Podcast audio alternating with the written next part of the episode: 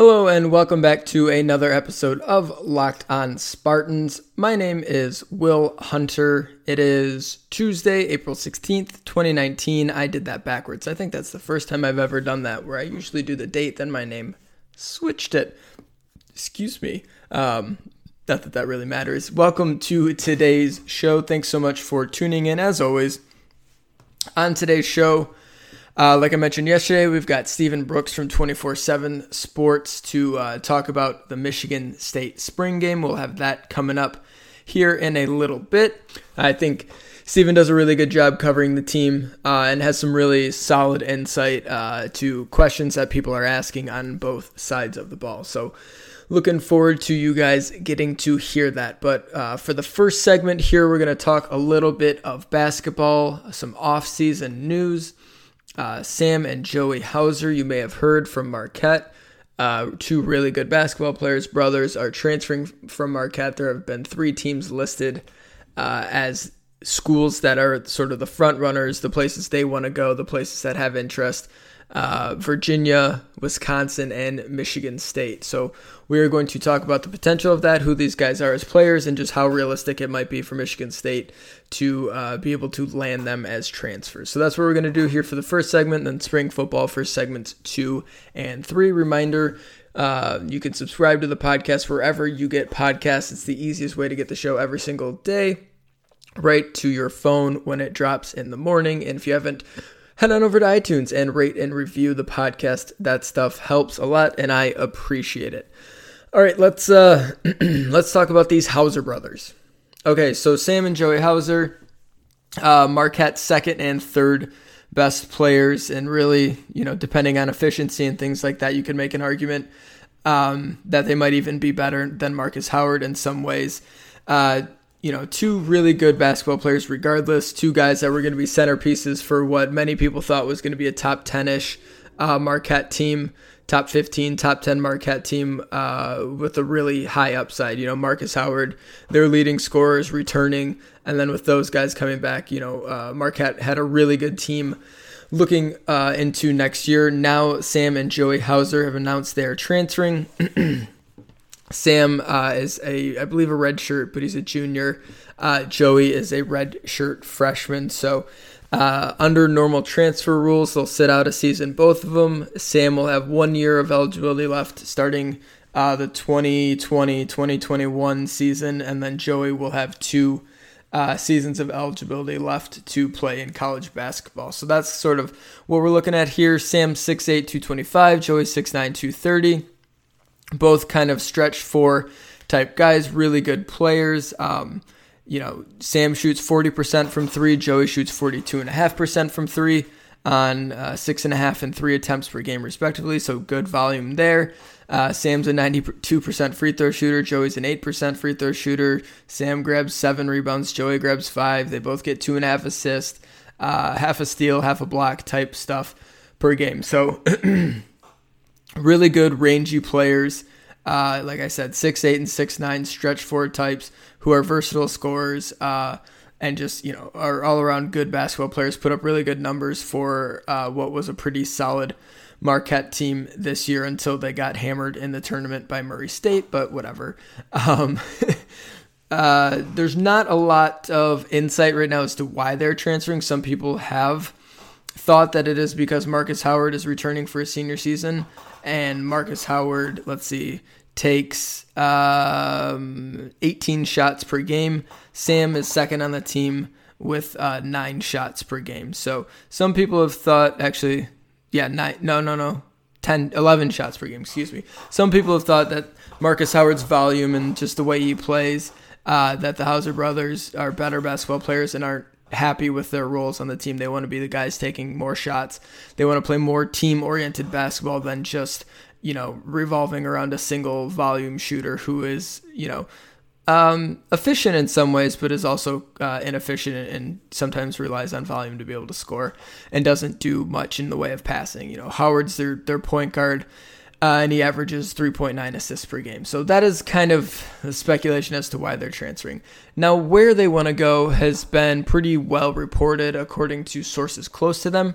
Uh, it's Virginia, Wisconsin, and Michigan State are the three teams that you keep seeing pop up. And uh, as it stands right now, um, you know, I don't. I think honestly, the most likely scenario is Wisconsin. These two guys are from Wisconsin, uh, and Wisconsin is the only team right now that has room. Virginia is actually um, over the limit on scholarships for next season, but Ty Jerome, uh, their sort of combo point guardy type guy, uh, who you may have seen play in the tournament, has declared for the NBA draft and signed with an agent, but we know that doesn't mean anything until the deadline passes. So, uh, in order for Virginia to actually reach and get under their scholarship limit to have the correct amount of scholarship players, uh, according to guys who have committed to the team, uh, Ty Jerome needs to stay in the NBA draft. And then even after that, Virginia would have to make two more spots through transfers or not renewing a scholarship in order to make room for these guys. Um, and really, you know, I don't know Tony Bennett, obviously. I, I don't know much about the program. Um, if it was John Calipari at Kentucky, I could probably see a way for two kids to be finagled out of scholarships. Um, but I'm not sure how Virginia operates in that sort of sphere. Does I don't get that vibe from that program. You got to remember too; these guys are uh, on one year scholarships every year. Um, right, guys transfer as well, but uh, you know scholarships when you sign a national letter of intent, you don't get a four year scholarship. You get one year scholarships that the coaches decide who to renew every single year, and so it happens a lot. Lot in football, especially in the SEC. Uh, you'll see SEC classes sign uh, or SEC schools sign 28 kids in a recruiting class. If you do the math, that's too many kids. Uh, some of them will gray shirt, which is you don't get a scholarship right away, but your intent is to be put on scholarship the next year. And if you're not good enough by then, you don't get your scholarship and you have to transfer out or stay as a preferred walk on and never play. That's what happens uh, in SEC football. You can do it easier with bigger numbers. Um, what happens in basketball a lot is just scholarships don't get renewed. Kids get told, like, hey, uh, your time here is done. It happens in football too. Michigan State uh, I forget who it was, but they had a, a redshirt junior who had graduated and wasn't going to play as a senior. Uh, they did have him out on senior days, and he didn't get his fifth year of eligibility scholarship. Uh, and he was moving on with the rest of his life. It happens uh, in college sports all the time. Uh, as for Michigan State, right now uh, they are at their full allotment pending the signing of Rocket Watts, who is scheduled to sign here in, in a couple of days. So, with that, uh, Michigan State is completely full up on scholarships. Now, Nick Ward is someone who could open up a scholarship spot depending on his NBA decision. As we've talked about before, it's kind of 50 50 right now, right? With Ward, whether he stays, whether he goes. I would expect we'll hear soon uh, that he is going to declare, uh, sign with an agent, and go through the process. And again, we won't know for another month, uh, another six weeks, really, whether uh, Nick Ward is actually indeed staying in the draft. Um, you know, maybe he knows for sure that he's going to declare, and regardless of his feedback, he's going to go. And we'll see some sort of release, like some like Zion Williamson and you know different guys, even guys who are more like mid to late first round guys, have declared for the draft and sent out an Instagram note or a Photoshop with a, a letter, things like that, just saying, you know, thank you for the, the two years here on at, at the school. It's been the two best years of my life. I'm looking forward to getting my pro career started.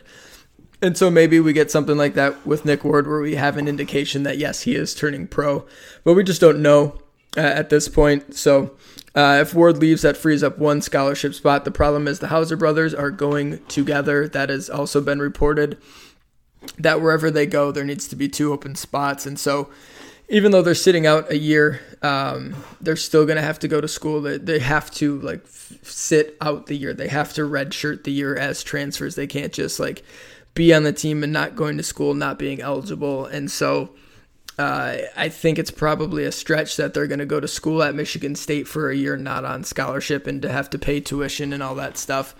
Um, I don't know if getting one scholarship for the between the two brothers, it is you know the same family paying the bills, so half off for one year at Michigan State is that enough to get them to come here? I'm not sure. I don't know the situation, uh, and still you know we don't know about transfers or anything like that. I wouldn't expect it. Um, I wouldn't expect. I, I highly, highly doubt. I there's a zero percent chance that Tom Izzo would call up Rocket Watts and say, "Hey, thanks, but no thanks." Um, don't sign on April 17th. We're not sending the letter. We're taking these these transfers instead. I highly doubt that. I think the most likely scenario for Michigan State, should Nick Ward go and a scholarship spot does open up, is that um, maybe they hunt through the transfer portal for a single player, uh, or perhaps uh, a walk on gets rewarded for a scholarship for one season. Connor George was on scholarship two years ago, went off last year. Um, and so, you know, that sort of stuff can happen as well. So, in order for Michigan State really to make room, they got to lose two scholarship players for next year. Right now, they've got one guy who's not uh, signed the letter of intent. There's no chance that he doesn't uh, receive that. Rocket Watts will 100% be on campus next year playing for Michigan State on scholarship. The other options are transfers, and there's just really no indication of that. Some uh, chatter about Foster Loyer was popping up in the early part of the Big Ten season, but that seems to have died down. The coaches uh, have talked about how they don't expect Loyer to transfer so I wouldn't bank on that. I don't think that's really going to be happening. And then again, you would even need, in addition to a transfer, Nick Ward to declare for the NBA draft and go to even have room for these guys. And you know, so Michigan State doesn't just have room. Uh, they're not the type of program to just sort of bail on people unless there's a reason to bail. And and you know, stuff happens behind the scenes that we don't know about.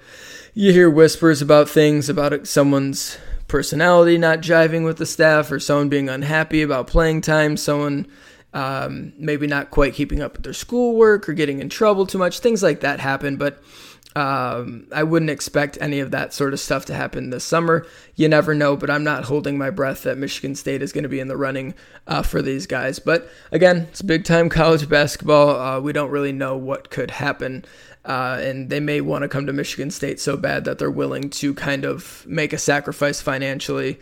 Uh, you just don't know. But I wouldn't expect it. I would put the odds, uh, the percent chance of Michigan State gets them at like two and a half percent um, because it feels silly to put it at zero, but I'm not comfortable going any higher than that. And really, I think Wisconsin is a solid fit for them. Um, they'll be really good players there. They play in a system where, you know, it's not one guy jacking all the shots. There's a lot of passing and team basketball and things like that. They're from Wisconsin, and Wisconsin has room. Uh, and that might be the most important thing that Wisconsin has room to fit these guys, and Michigan State and Virginia just don't have that kind of room. So, uh, again, not expecting to land these guys. We'll see how scholarships play out down the road, but as of right now, Michigan State is full up, and I don't foresee anything that is going to change that unless we start getting some breaking news here, different stories start coming out. All right, that is it for segment one. When we get back, uh, we'll talk with Stephen Brooks from 247sports.com about that wonderful spring game that I'm sure we all took in and really thoroughly enjoyed. You can get Locked On Spartans on the brand new podcasting app Himalaya, as well as Google Podcasts, Apple Podcasts, and Spotify. And when you get in your car, tell your smart device to play podcast Locked On Spartans. All right, welcome back to Locked On Spartans. We are joined now by Stephen Brooks from 247.com, Michigan State football reporter. Stephen, how's it going? Thanks for joining the show. Yeah, I'm doing all right. Things are kind of sort of finally slowing down here. So thanks for having me on. Yeah, for sure. Um, so we had the spring game Saturday, uh, offense versus defense, green and white scrimmage. Defense comes out on top. Not a big surprise there. Uh, what were some of your big takeaways to start? Uh, just maybe a couple things here from that matchup. Yeah, yeah. So I think the um, I've been asked this a couple times, and uh, it's got to be Brian Lewerke for me, just because. I mean, as much as there were injuries across the board last year, his was probably the most important one. And as much as there's room for improvement at a lot of spots on offense, quarterback is probably the most important one right there. I guess maybe you could you could definitely argue offensive line, I guess as well. But um, you know, for them to get anywhere where they want to go, they have to have a, a competent quarterback. And healthy Brian Lewerke is still proven to be the best quarterback on their roster. And he looked healthy. He looked pretty confident. Um, his passes were in, were really just the velocity is what stood out to me because whenever we saw him during that second half of the season last year, it, it was it was really a noticeable difference just on the the strength of his passes. Um, the accuracy obviously fell off on top of that, but uh, he's got to be the number one. Um, Anthony Williams, I thought was impressive running the ball. Uh, showed he can catch it too. I think he's going to be a real factor in the running back rotation uh, this year. And then um, Darrell Stewart, you know, had a big game. Uh, looks like he's going to be ready for for the bigger role that's coming his way. Uh, I really liked what Nick Samac did as a second string left tackle. Uh, I don't know how much you want to get into second string offensive line play, but he, he really impressed me as a true freshman. And then uh, Chase Kline uh, running around making yeah. all kinds of plays on defense was a was a highlight too. Yeah, Kline seems like he might be next in line for that sort of Joe Bachie type role. We'll see, obviously, how that shakes out down the road. Just good depth. Now, uh, back to Lewerke real quick. So uh, I saw the same thing you did. Uh, the velocity seemed back. The accuracy was much better. Um, I, I, thought, you know, Lombardi, uh, his throwing motion looks a little bit better. He saw uh, one of those QB whispers over the offseason. I thought his throwing motion looked a little bit tighter, more compact. We saw a little bit of Theo Day too. Uh, but just for people who maybe didn't see it, how big is the gap between Brian Lewerke and the rest of the guys when Lewerke is 100% healthy? Yeah, I think it's a full, it's a whatever unit you want to call it. It's it's a full unit, I'd say. Um, however you want to measure, you know, a, a, full head and shoulders or whatever, a full. Yeah. Lewerke's an A, there B. C. Yeah, a yeah. full grade. Yeah, however you want to measure it. That's what I would say. Um, you know, the, everybody sort of caught Rocky Fever last year, and, and I mm-hmm. understand. Mm-hmm. Uh, he's a likable guy and all that. But uh, I kept saying, you know, still the best quarterback play from anybody on this roster has come from healthy Brian Lewerke. That was a long time ago, but I still think he is that guy. And uh, yeah, Rocky, to me, um, good. You know, still a solid future ahead, but I think he's pretty clearly behind a healthy Lewerke right now. Yeah. Did you see any noticeable differences? I know Michigan State kept it really vanilla um, in terms of changes schematically and, and things like that. Did you notice anything uh, different than what we have seen from Michigan State in years past with Brad Salem now taking over as offensive coordinator? I felt like I saw a lot more uh, zone-based running game mm-hmm. stuff, um, and, and yeah. maybe that you know because that's just really easy to call out of a lot of different formations, and, and you know it's it's it's been part of their offense, so maybe that just was because they wanted to keep things uh, pretty basic, or maybe that's going to be a bigger part of of their scheme moving forward because they were so reliant on on power last year. That was really their main thing. So I think that could be a plus uh, if they can get that nailed down. And then the tight ends, the way they use their tight ends was interesting. I thought the formations they had them in, the personnel, um, the motioning and whatnot. But uh, that that's a position that obviously could use an upgrade, and I think that's that's obviously been something that they've looked at as well. Yeah, for sure. Uh, in the backfield, you mentioned Anthony Williams Jr. We had an explosive play from Connor Heyward, the Darius Jefferson uh, will probably improve given that he was new to the running back position. What does that backfield look like right now? And what are some of the things, uh, if, someone hasn't seen Anthony Williams Jr. play yet, that he brings to the table? Yeah, so that w- when he got recruited uh, and signed and all that, Mark Dantonio kind of uh, explained, uh, kind of compared him to R.J. Shelton in terms of just his ability to do things beyond the, the straight handoff give. Um, he can catch it pretty well. He, he's really good in space, as we saw. He had a great spin move on Saturday. Um, so I think he's probably the best open field guy they have right now. Ask Rocky Lombardi about him because they work together a lot more on that second offense. And uh, he said he's he's really um, he probably runs their perimeter run game better than anybody they have just because of his burst. Uh, Heyward's sort of the same guy that you've seen, and uh, Jefferson I think um, sort of looked a lot like he did last year too. A little bit more comfortable maybe running the ball, but I still really like where his uh, future is. I like his potential. I, I know he is new to the position, but um, I think he's got everything there to be able to put it together and be a really good back. So I wouldn't count him out in any kind of way. And last thing on the offense here, and then we'll switch sides of the ball real quick. Uh, the receivers, uh, you know, Felton Davis is gone. Uh, Cody White uh, is back fully recovered from a broken hand. You know, it was a group that really had a ton of injuries last year and got way down on the depth chart. Uh, what are we expecting from this unit? I know Darrell Stewart had a big day and looked really good.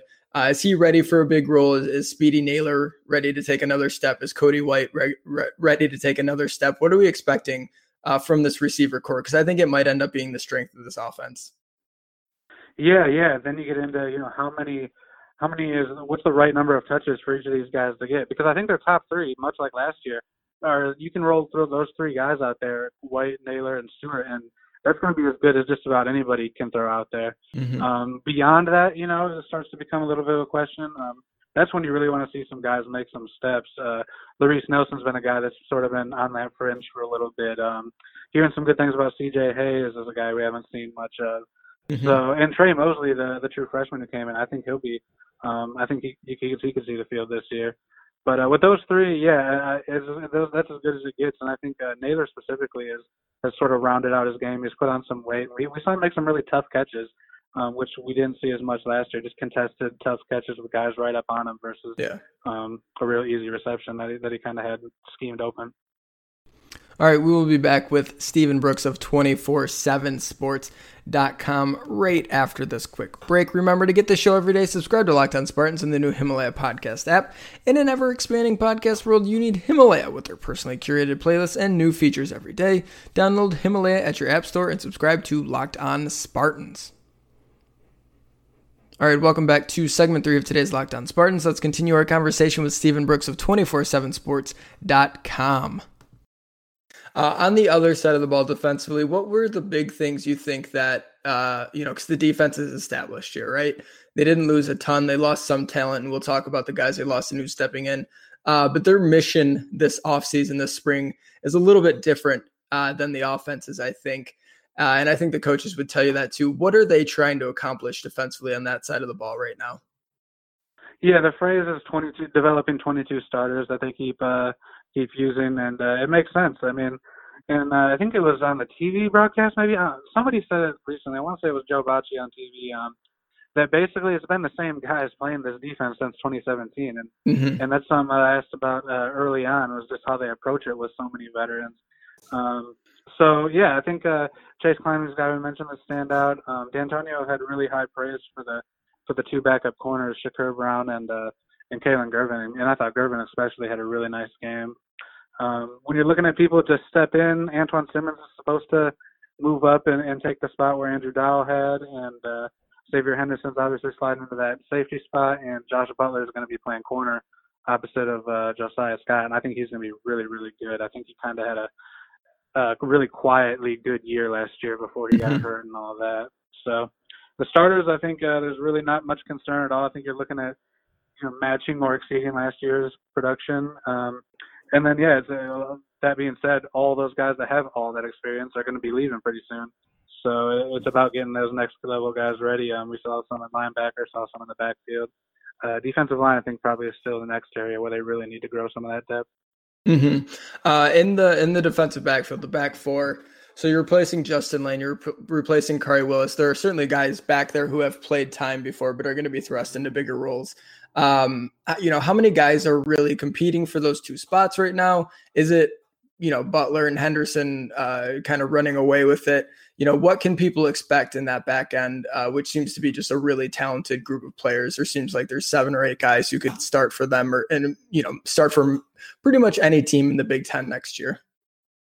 Yeah, yeah, absolutely. And that's kind of what they've, they've had a little bit going on lately, which has really been a luxury for the program. Um, because yeah, I think Kalon Gervin and, and Shakur Brown are probably pushing for starting jobs at a lot of places. Um, it's just that Josiah Scott is so good. He's out there like uh, it's like he's playing on a different level of Madden than everybody else on the field almost because he just comes back, you know, out of nowhere, freshman out of nowhere, boom, he's an All American. You know, hurt comes back, uh, you know, trying to get back into the rhythm, boom, he's he's right back where he was, maybe even better, and um, he just keeps building. Like there's uh, so it's exciting to see where he could go.